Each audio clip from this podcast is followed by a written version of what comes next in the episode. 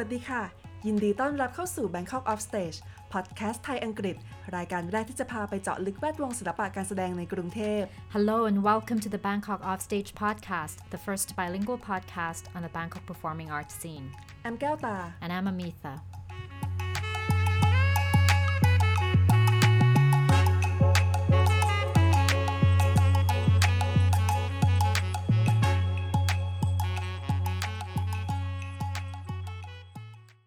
In episode 4 of season 4, we talk to someone whose work and creative process demolish all kinds of borders in science and art.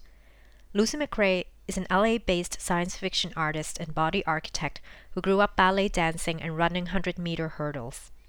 She studied interior design at the Royal Melbourne Institute of Technology, or RMIT University, and went on to work at Philips Far Future Design Research Lab, where she was part of a team that focused on wearable and emotion sensing technologies. One of the things that she and her team developed there was electronic tattoos that are implanted in the skin and can appear and be transformed by touch. The British born Australian describes her work as, quote, speculating on the future of human existence by exploring the limits of the body, beauty, biotechnology, and the self. Her collaboration with scientists and artists have led to works such as Swallowable Perfume, that releases fragrance through sweat, Future Day Spa, that asks the audience to place their bodies in a pressurized sheet designed to relax and simulate the feeling of being hugged, and Institute of Isolation, a film exploring human resilience in extreme conditions. Most recently, she was commissioned by the Singapore International Festival of Arts, or SIFA, under the theme of Anatomy of Performance Ritual. The result is Delicate Spells of Mind, a short film that raises questions about our ego and sense of belonging. For the film, she collaborated with LA choreographer Jasmine Albuquerque, who has choreographed videos for a wide range of artists, including St. Vincent, Katy Perry, and Rihanna. If you're interested, the film is available at SIFA On Demand until July 10. In this interview, McRae shares with us why she thrives best in unfamiliar conditions, how Buddhist philosophy is becoming more relevant to her work, and what questions need to be asked about the future. This episode is in English. ในเอพิโซด4ของซีซั่น4เราได้ไปคุยกับศิลปินที่ทำงานเหนือขอบเขตของศิลปะและวิทยาศาสตร์ลูซี่แมคเครเรียกตัวเองว่าเป็นศิลปินไซไฟและบอดี้อาร์เคเต็กหรือสถาปนิกร่างกาย เธอโตมากับการเต้นบัลเล่และวิ่งข้ามรั้วร้อยเมตร หลังจากนั้นเธอก็ได้เรียนออกแบบภายในที่มหาวิทยาลัย Royal Melbourne Institute of Technology หรือ RMIT University ก่อนที่จะไปทำงานในห้องปฏิบัติการวิจัย Far Future Design ของบริษัท Philips โดยเธอเป็นส่วนหนึ่งของทีมงานที่ทำงานเกี่ยวกับเทคโนโลยีที่สวมใส่ได้และจับความรู้สึกได้ ทีมของเธอพัฒนานวัตกรรมต่าง ๆ อย่างเช่น ลายสักไฟฟ้าที่ฝังเข้าไปในผิวหนัง และสามารถปรากฏและเปลี่ยนรูปได้ผ่านการสัมผัส เธออธิบายถึงการทำงานของเธอว่าเป็นการคาดการถึงอนาคตของการดำรงอยู่ของมนุษย์ ผ่านการสำรวจข้อจำกัดของร่างกาย ความงาม เทคโนโลยีชีวภาพ และตัวตน เธอร่วมงานกับนักวิทยาศาสตร์และศิลปินหลากหลายแขนง ซึ่งทำให้เธอมีผลงานแปลกใหม่อย่างเช่น swallowable perfume หรือน้ำหอมกลืนได้ที่ปล่อยกลิ่นหอมออกมาผ่านเหงื่อ Future Day Spa ซึ่งเป็นประสบการณ์ที่นำคนดูไปสัมผัสกับอุปกรณ์ที่ทำให้รู้สึกผ่อนคลายและเหมือนถูกกอดอยู่ และ Institute of Isolation ซึ่งเป็นภาพยนตร์ที่สำรวจความทรหดอดทนของมนุษย์ ภายใต้สถานการณ์ที่ท้าทายอย่างสุดโต่งล่าสุดเธอได้สร้างหนังสั้นเรื่อง Delicate Spells of Mind สำหรับเทศกาล Singapore International Festival of Arts หรือ SIFA ที่ตั้งคำถามเกี่ยวกับอัตตาและความรู้สึกเป็นส่วนหนึ่งของสังคมสำหรับหนังเรื่องนี้ลูซี่ร่วมงานกับ Jasmine Albuquerque นักออกแบบท่าเต้นที่เคยทำงานร่วมกับศิลปินมากมาย รวมถึง Saint Vincent, Katy Perry และ Rihanna ถ้าใครสนใจนะคะ สามารถรับชม Delicate Spells of Mind ทาง SIFA On Demand ได้ถึง 10 กรกฎาคมนี้ค่ะ ในอพิโซดนี้ลูซี่แบ่งปันกับเราว่าทำไมเธอถึงชอบทำงานภายใต้สถานการณ์ที่เธอไม่คุ้นเคย พุทธปรัชญามีความเกี่ยวข้องกับงานของเธออย่างไร และคำถามเกี่ยวกับอนาคตที่สังคมมนุษย์ควรร่วมกันสำรวจ เอพิโซดนี้เป็นภาษาอังกฤษค่ะ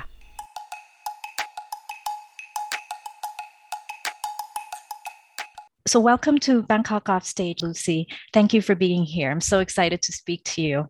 Thanks for having me. Could you begin by talking about your journey from classical ballet and 100 meter hurdles to design and architecture to becoming a sci fi artist and bo- body architect today? How are these things connected for you or, or break away from each other? Mm, it's a big question um, to, to kick off with. I would say the theme that has run through since classical ballet, which is what I was doing when I was 14 years old up until now, is that I have always placed myself in a world where I am not experienced in it. So I've put myself out of my comfort zone in places where I shouldn't have been. Um, I've remained diverse. And so I think that there's a level of expansion that happens when you are working from a place of unknown, even though it is uncomfortable. So I think that, you know, as a classical ballerina, I didn't have the right body type, I didn't have the flexibility. But as a result of that, I created my own world within ballet and then moved and studied into interior design and either things were lacking or I was curious about other things. So I think that curiosity has led me um, to to now living in Los Angeles and mm. and making film and installation and sculpture and working on television programs. But I think it's that essence of operating from that place of um, being okay to not you, being okay with not meaning to be in that room or not meant to be in that room. Mm. Was there, did you ever feel struggle or was it always a sense of excitement for you? Oh, struggle without mm. a doubt. But I, mm. but I think by virtue of tolerating and being resilient to challenge mm. is what propels the motion forward. Mm. And could you talk a bit about the term science fiction artist? Because I think we know about, you know, science fiction writers, authors, um, novelists, things like that. Um, but this word artist, which is more broad, and also the term body architect, which you yourself uh, made up, right? Could you talk about these two terms and what do you do as science fiction artist and what do you do as body architect? Hmm.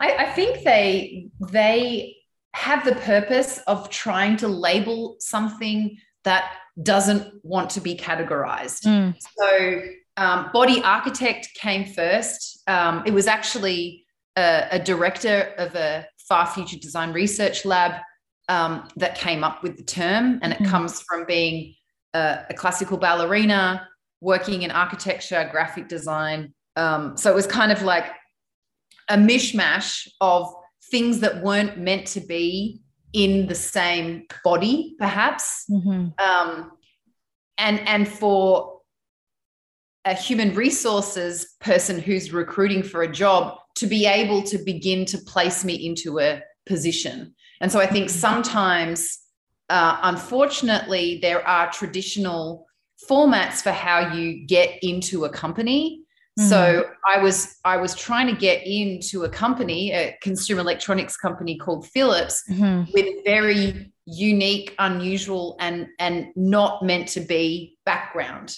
Um, so that label encompassed everything from film to photography to graphic design to fashion, um, which then led me into wearable technology, and and body architect still requires explanation Mm-hmm. And so when I was doing a TED talk, I was speaking to um, the director there, and and and I explained that I can't. If I say I'm a trapeze artist, you mm-hmm. understand. I walk right. on a thin rope and I perform.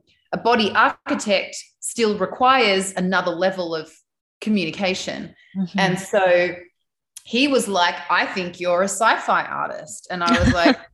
okay, well, maybe if I couple those labels together, it gives someone a bigger idea of what I could do. But mm-hmm. also, I was creating those labels because I resisted labels and I didn't want to be pigeonholed into fashion designer or, you know, and calling myself an artist took me about, I don't know, like a struggle of two years because mm. if you're an artist, you then have to perform all of these duties as an artist to a gallery, to an institute, there's a level of expectation. So I think what I was trying to do was keep the platform as wide and broad as I could, but still create a label that allowed me to communicate in those traditional modes of going for a job what I was doing.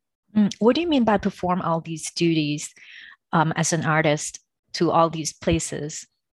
Well, for me, when I was being asked to call myself an artist for a documentary, I was doing a residency in Brazil and and the director was like, introduce yourself as an artist. And I was like, no, mm-hmm. I, I haven't, that feels not, it doesn't resonate with me because at the mm-hmm. time I didn't feel like what I was doing was art. It, it I don't know what I was doing at the time. I was mm. exploring, but when you are um, labeled as something, as an architect, as an artist, as a graphic designer, there is an expectation of what you need to perform.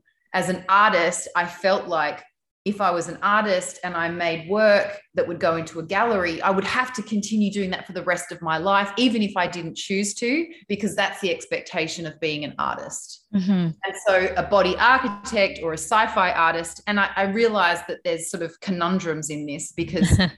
all I want to do now is be an artist for the rest of my life. But oh, this was early, early on. Uh-huh. Um, it gives me the platform to to work across film installation product design fashion sculpture photography um, so which you also can do as an artist but i think that my relationship with labels changes as i move through my career. Interesting.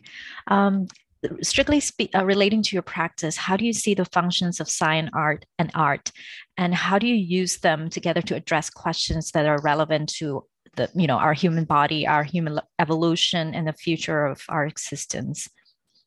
Did you say science and art? Yes, yes. Sorry. Yeah, I, I think that for me, science is a way of understanding myself in the world. Um, there are many other things that I've am doing to understand myself. But I tend to start with impossible questions when I start an artwork um, that seem to be scientifically related. Uh, mm. so, a lot of the work that I have done in the past has looked at extreme cases of genetic engineering and mm. what happens when we grow life outside of the body in a womb in the laboratory. And does that still make us human?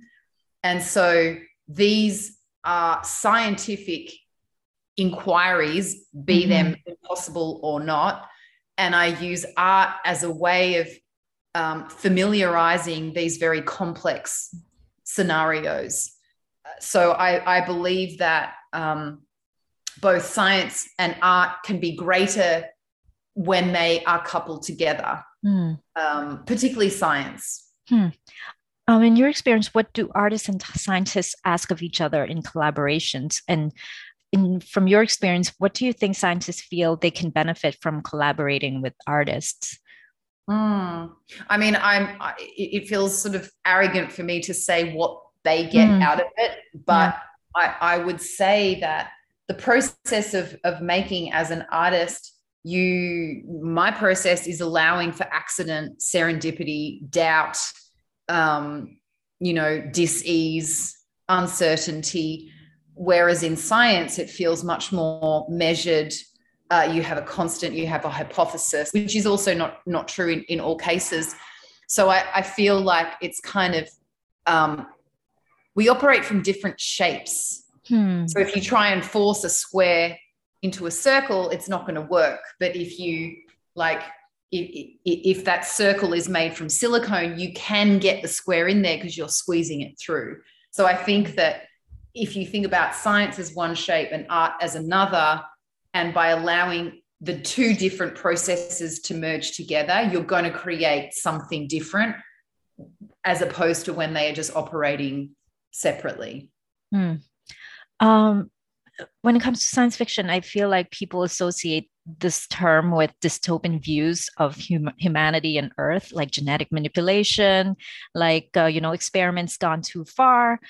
But I feel like when I watch some of your work, um, I feel like they tackle these topics with such a sense of fun and wonder, and beauty and possibility rather than you know impossibility or rather than end of the earth kind of thing um, or end of humanity and from there they seem to give these topics completely different angle and raise a completely different set of questions. Do dystopian views of humanity have any influence on your work at all? And if so how? I think what i'm trying to do is uh, give science fiction a sex change. Like can we give the trope that we know so well which fe- feels to me mostly mechanical mostly masculine um, and I'm not setting out in the beginning to make it dystopic or utopic. It's hmm. more mm. here, here is a petri dish. I'm going to throw all this stuff into this bath with some other stuff in it. Let's see what happens. Let's see what grows. Let's see what gets left behind. So I, by by nature, I am positive, and I believe in our global community that we will, no matter what, um, succeed and pursue. Mm. So uh, I, I, didn't listen or read or watch sci-fi when I was a kid or when mm. I was mm. growing up. It's really the science that fascinates me and mm. speculating on how science and technology is and will evolve the body and and and the way that we interact with the world. Mm. And uh, you've done a couple of projects uh, that explore isolation and intimacy, like the Institute of Isolation, Future Day Spa, Solitary Survival Raft. Um, where do you, in these projects, some of them you designed machines that help people deal with being alone with, and without hum, human touch. What have these projects taught you so far about yourself and um, other humans, especially when it comes to our fears, our anxieties of being alone, and also our relationship to technology? Mm. Well, I think when the pandemic hit, you know, friends wrote to me and they were like, "My God, your art's prophetic. You you knew this was coming. We all we all can't mm-hmm. touch. You know, we we have to stand six feet apart." And I, I, think that the role of the artist is is so much about interpreting the fringes of culture and kind of digesting and redefining where are we at right now and where mm. are we headed. Um, so I think what have they taught me that uh, you know every now and again someone will write to me and say I wish I could have one of those at home, which mm. is a hmm. machine that hugs you. So there's this yearning for being held. Mm. Um, and I, I, think the kind of quest for everybody individually is to be able to hold ourselves mm. without needing anybody else, which is a really, you know, hard, impossible task. It's still a quest, a, a lifelong quest. Um, and I think a lot of the work around isolation and intimacy is about fitting in and belonging. And mm. um, like Delicate Spells of Mind, the, the film commissioned for SIFA is really about accepting ourselves as we are without having to reduce or add or sub- subtract mm. or change the things that we think um, are wrong with us. Mm.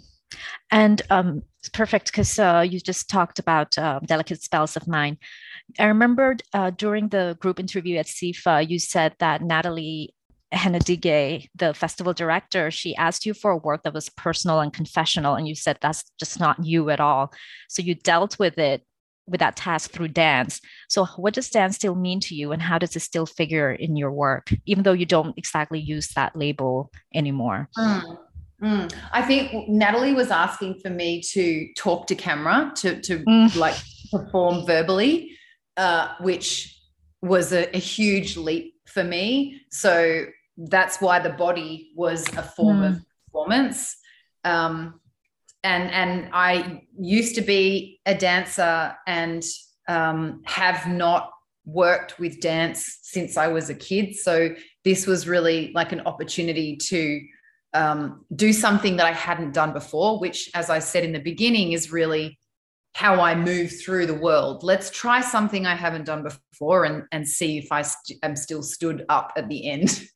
um, so I think dance in this case was really looking at the body as one organism, one mm. community, um, one, uh, you know, uh, silhouette in search for something. Mhm. Um, I, I don't know if I've answered your question.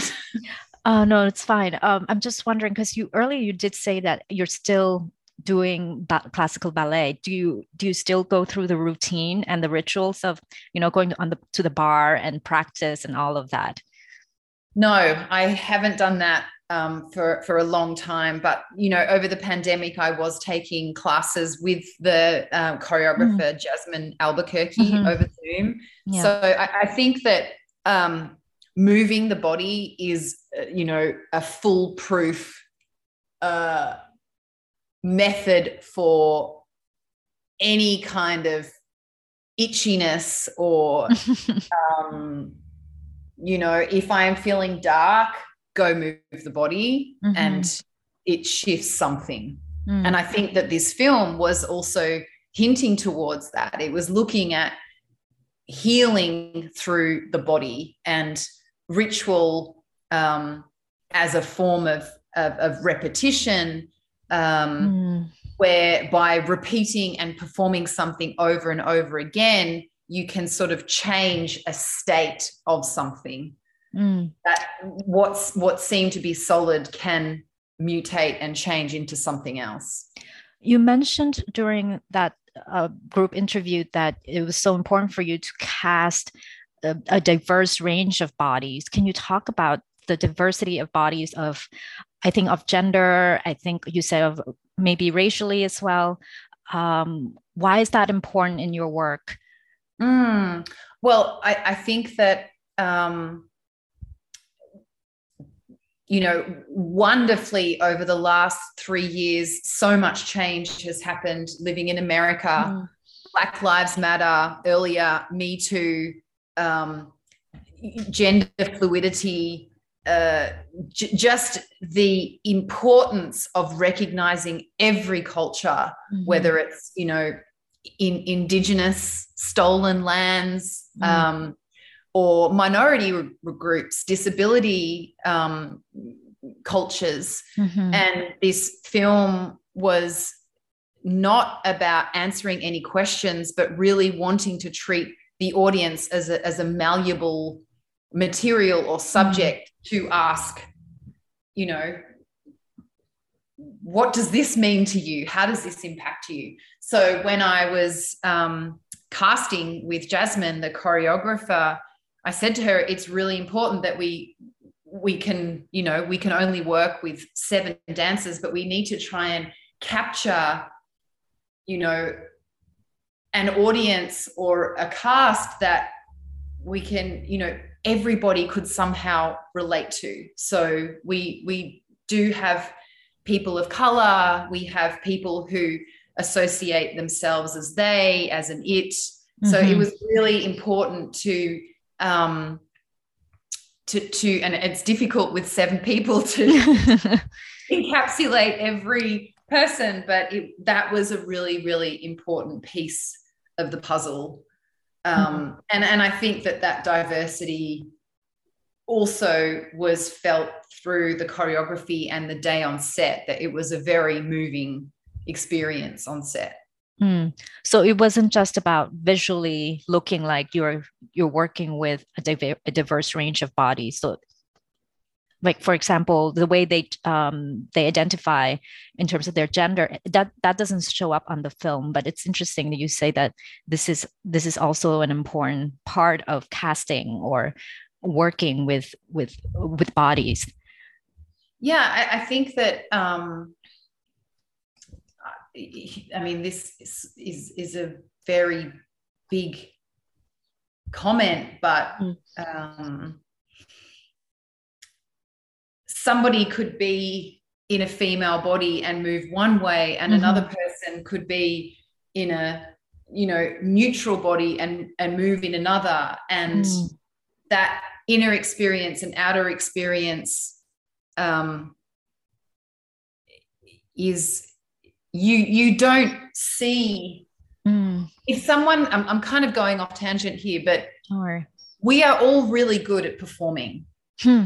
We could be having the worst day of our lives and walk down the street and somebody else will look at us and not see mm-hmm. the tough time that we're having inside. Mm-hmm. And so I think that um, what is so inspiring and impressive is that there are um, people in the world who are accepting themselves for who they think they are mm-hmm. and reconfiguring, readapting, renaming, redefining what it is for them that is gender or is human or how they perform in the world.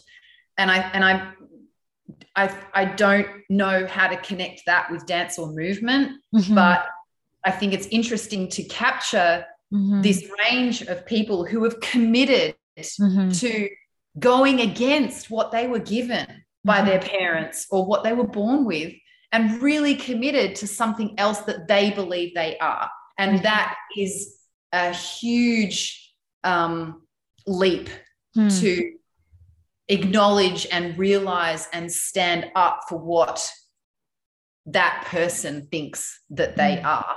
And I find that um, to to then talk about fitting in and belonging, that's mm-hmm. a real stake in the ground. Is like mm-hmm. I fit in like this. Right. And that for me is really inspiring. Mm. Um, you've done a couple of pieces that deal with ego, like uh, Make Your Makers and now Delicate Spells of Mind a little bit. Um, you said before that you've been interested in Buddhist philosophy and what it has to say about the self and our ego. Could you tell us a bit more about this interest and in which direction are you going with this topic? Mm.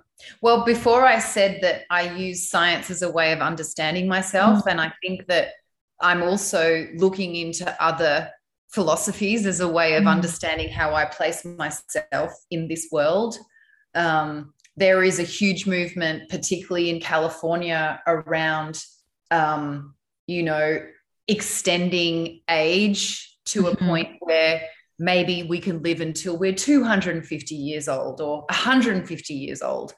Um, and I met a physicist who is pursuing this career and asked them, um, well, why do we want to live longer? Mm. And and he said, why not? And I said, that's not good enough. It's not mm. good enough. Just because we can doesn't mean that we should. Mm-hmm. And so in Buddhist philosophy, the, the root of fear is considered our fear of death. And so, if we are removing death from the equation, or at least removing it for 250 years, then what emotion replaces fear?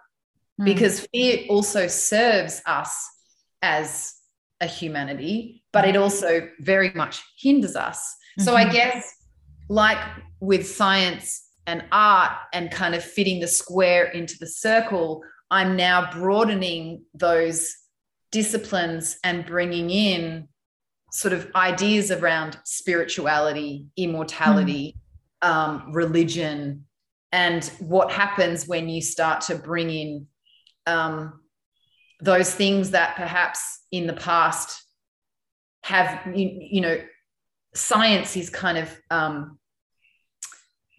eh, to us, I mean, maybe maths or I, am going to regret saying this it's not black and white right. but I've, I've usually in the past I've if I can prove it with an evidence based example then I I'm like great I believe it done mm. you know but it's not that simple and I think that the further I get down these rabbit holes there's multiple answers and multiple ways to move up or down or sideways so I think that um, like like anybody our curiosities and our drive and our motivations change direction and i think that i'm bringing in another element of, of buddhist philosophy to to kind of mirror that in front of science and and and i think that we are reaching a point with genetic engineering crispr mm-hmm. technology mm. as an example where there's an, an, a huge ethical question mm. around what happens if we create you know, a bioengineered human with the DNA of three parents or six parents and it's left grown in a womb for four years. Mm. How do we begin to determine what the, the rules are or the ethics around that? And so, who else you know, if, if we're going to go and colonize Mars, Mhm. who do you want? Who, who are you going to put on the team to Mhm. create a somewhat democratic, diverse, broad base for creating something brand new or, you know, life off Earth? And, and I think that it's really important to bring in some of these ancient philosophies when we are considering the far future. It's interesting because you, uh, when we're talking about bringing people to another planet or something like that, we don't always think uh, democracy necessarily. But uh, is is that a, a big question? Because you talk more to our, uh, to scientists and people who wonder about these things and who work on these things. Do you feel like you know, democratic society is a big part of these questions? I, I think that it is about, um, you know, these kind of impossible questions need to reach Mhm. all aspects of the Mm. world um, because we can see what happens with inequality um, and, and bias steps where we end up. So I think that um, you know having a range of minds and a range is not even the right word. It's just like a rainbow or whatever you know, however to define it. But um, yeah, I, I to recruit a colony on Earth is. You know, I think that's a whole other lifetime um but you you just need the entire like you need a five year old you need a you know Mm. it's it's like a it would be a great question to ask at a Mhm. conference like if you were going to colonize a new world who needs to be there Yeah, exactly. um, you've said that you like to push your audience into areas of discomfort. Um, and when you design, like in the costumes in Delicate Spells of Mind, the resulting image, you said that the resulting image is more important than comfort. You've also said in an interview in the magazine, the September issues, that um, I operate my best when I'm out on the edge or in unfamiliar territory. Could you talk a bit more about discomfort and risk in the creative process? And why do you seem to need discomfort and foreignness in in your process Mm. yeah I, I i just want to clarify i didn't make those costumes uncomfortable um, I was I was designing them on my own body, and it was. It, I don't design stuff to be comfortable, but I also don't design them to be uncomfortable Mhm. either. So I just Right, want to right. clarify okay that. Um, what's your question? Sorry. sorry it's okay uh, just Oh, yeah, discomfort risk. yes Yeah. Well, I, I think that um, if you if you are always going to approach something uh, like you've always made that carrot cake, you're always going to get the similar flavors. Like maybe it'll be sweeter, or you know, you need to change the ingredients. You need to not cook it in an oven. You need to fry it. You know, so I think that by doing something in a way that you haven't done before, you will get a different result. Mhm. So that feels uncomfortable because you can't rely on anything, any kind of format that you've done before. It takes an element of, of courage and, and fortitude. Um, and also, you, you need to be trusting in that, even though I don't know what this is going to look like, Mhm. something is going to happen Mhm. and that and and when i'm working with students who i teach at, at in los angeles it's it's um you know in the beginning it's really not um a practice Mm. that students are used to making because they normally have these certain kinds of methods Mm. so uh, for me i think that making from that place will end you with a different aesthetic, a different narrative, a different theme. Um, and I, I think one example is that um, 10 years ago, I had made these experiments in a large glass bowl that looked like these alien landscapes. I was throwing in these kind of non soluble liquids, and I was like, great, I could be a screensaver designer. But I then started thinking about what could this mean? And so this is a big kind of jump in the story, but I created a swallowable perfume, which Mm. is a pill that you eat. And when you perspire, you sweat a biologically enhan- enhanced fragrance. Mhm. And when you impregnate that pill with color, you sweat cosmetics. Mm. And so these screensavers that I had made were, in my mind, showing what happens when you eat that pill and how it's kind of moving and transferring in your body. Mm-hmm. And that whole experiment led me into, um, you know, a synthetic biology, pharma science world. So that's kind of one example of mm-hmm. taking something that you have no idea what it is and placing it within a story but then there is another example Harvard Business Review in 2016 listed 30 elements of value that someone wants to pay for with an for an experience or product and there's a, a triangle with 30 dots down the mm-hmm. bottom saves me risk makes me money saves me money kind of you know the, the basic low hanging fruit and as you move up the pyramid the dots become more emotional mm. and at the top point the thing that someone wants to pay for in an experience is to self transcend.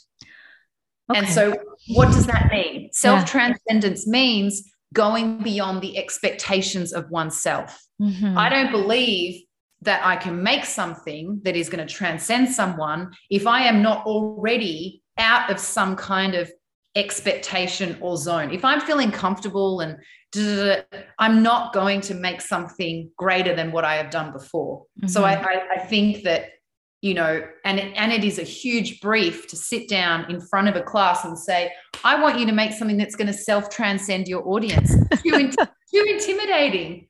So I think that when you're creating the kind of mind state that you're in is really important to what you're going to produce. Mm. Um, so working outside of your comfort zone how does that relate to because you mentioned the word audience as well because you not only use yourself and your body in experiments you also ask people whom you refer to as the audience to give themselves over to test machines you've designed and all of that can you talk a bit about that who's this audience and sort of the ethics of, of kind of bringing them in to be part of these hmm. experiences yeah in the past i've made installations where i vacuum people from head to toe in contraptions that hug their body in a way mm-hmm. that no human could hug their body and that takes a level of vulnerability mm-hmm. um, and i and i have learned that um, uh, during these installation performance pieces that you can find out information about an audience that you never would have guessed having not met them um, whilst laying down mm-hmm. underneath a, a, sheet where they're being vacuumed. And, an example is that uh, Future Day Spa is a, a, a, bed that you lay down under, and a vacuum is pulled around the body so tight that it reveals the silhouette of your body. And this person said to me, This feels like an embrace. And mm. I smiled and said, Yes. Um, and then the person continued to say that they suffered haptophobia, which mm-hmm. is a mm-hmm. fear of touch and had no physical contact with any other body. And yet they knew that this felt like an embrace. And so there was there was an emotional connection going on. Mm-hmm. Um, and when this person stood up out of the bed, they reached out and they hugged me. And so within nine minutes, this was a self transcendence experience, actually. Mm-hmm. They did not have touch with any other body. And after that, they went beyond that expectation of themselves mm-hmm. and hugged someone. And mm-hmm. so that takes this element of being vulnerable in a public domain, laying down and being within an art experience where you temporarily hand your body over mm-hmm. to this situation that mm-hmm. you haven't done before. Mm. Uh, last question. Can you come up with three questions about the future of the human body and human survival that you think need to be asked right now? Oh, wow. Um, three questions. uh, mm, how could we all slow down? Mm. Like, really, truly commit to slowing down? mm-hmm. as a way of um, being more innovative and pioneering. That's not the reason to do it, but I, I feel that that um, slowing down is not seen deemed as a form of progress, whereas mm. I think it could be. Um, uh,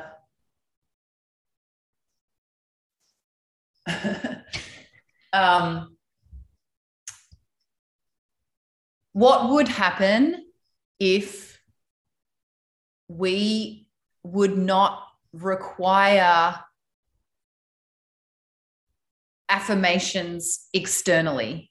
If we could affirm ourselves individually day by day and not require other people to validate ourselves. How might that change how we are in this world? Does that make sense? Yes, yes, yes. Um, my third question is um,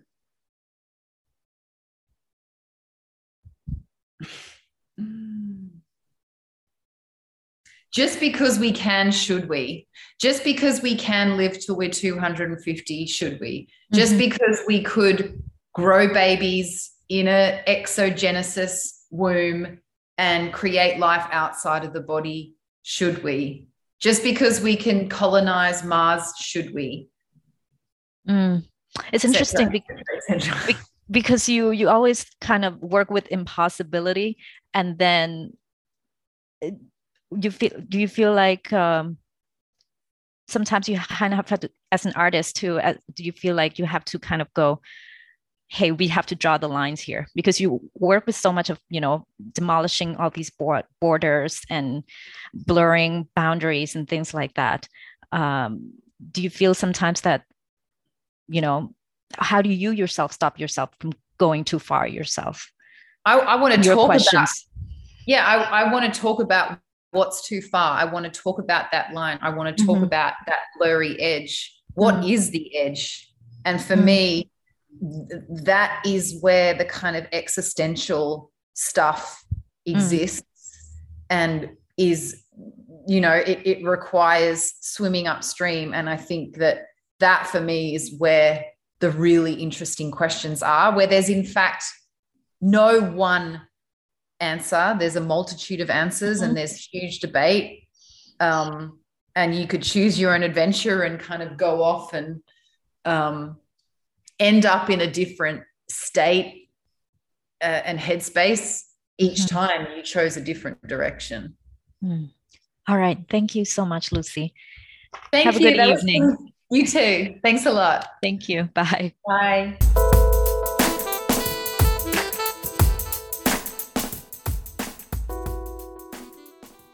Bangkok Offstage is created, hosted, and edited by Kaewta Ketbungkan and Amitha Amranand.